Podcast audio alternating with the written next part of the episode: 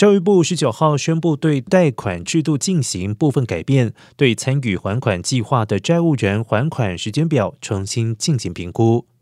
偿还学贷方面的变化适用于一项基于收入的还款计划，它将允许大约三百六十万人，约占学贷贷款人总数将近百分之十，有望更接近于债务豁免。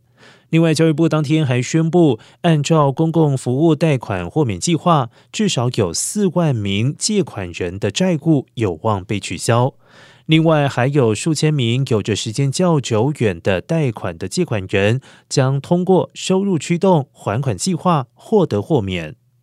让拜登总统面对来自民主党内进步派成员要求大规模豁免学贷的压力，本月已经先将暂停偿还学贷期限延长至八月三十一号。